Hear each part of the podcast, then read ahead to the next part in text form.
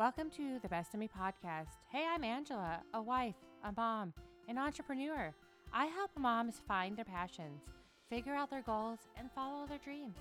Every person has a different story of where they've been, where they are, and where they're going.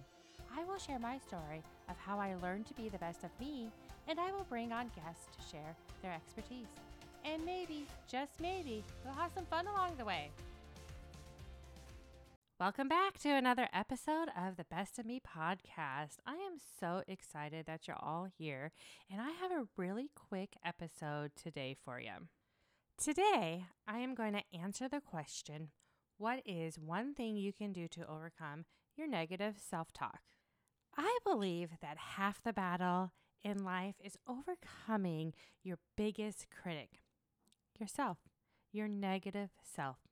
One of the ways I do this is through affirmations. The definition of affirmation is the action or process of affirming something or being affirmed. I never realized there was a term for what I was doing.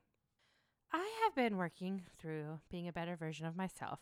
And in doing this, I have been working through all the negative thoughts that go through my head on a daily basis. Some of these negative thoughts are I'm not good enough.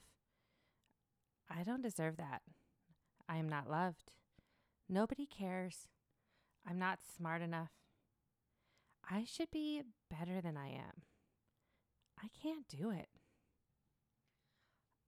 I am sure you can relate to some of these, if not all.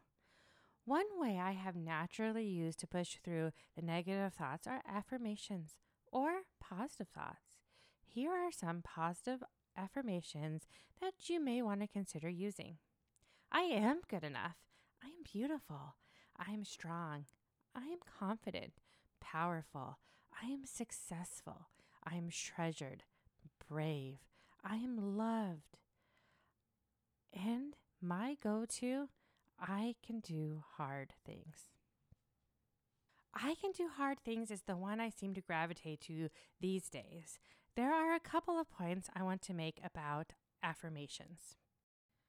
First, you need to pick an affirmation that you can somewhat buy into. For example, I can do hard things. I believe that this is true. I have done hard things in the past, and I know I can do them again in the future. Where I might not believe I can do that thing in front of me, I believe I know the statement of doing hard things is true.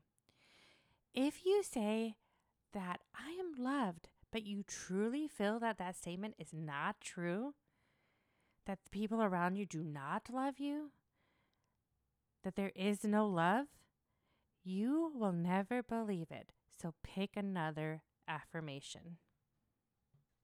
This is to help you get in a positive thought process. So you need to be able to buy into your affirmation. Second, just pick one or two, especially when you get started. You don't want to have too many.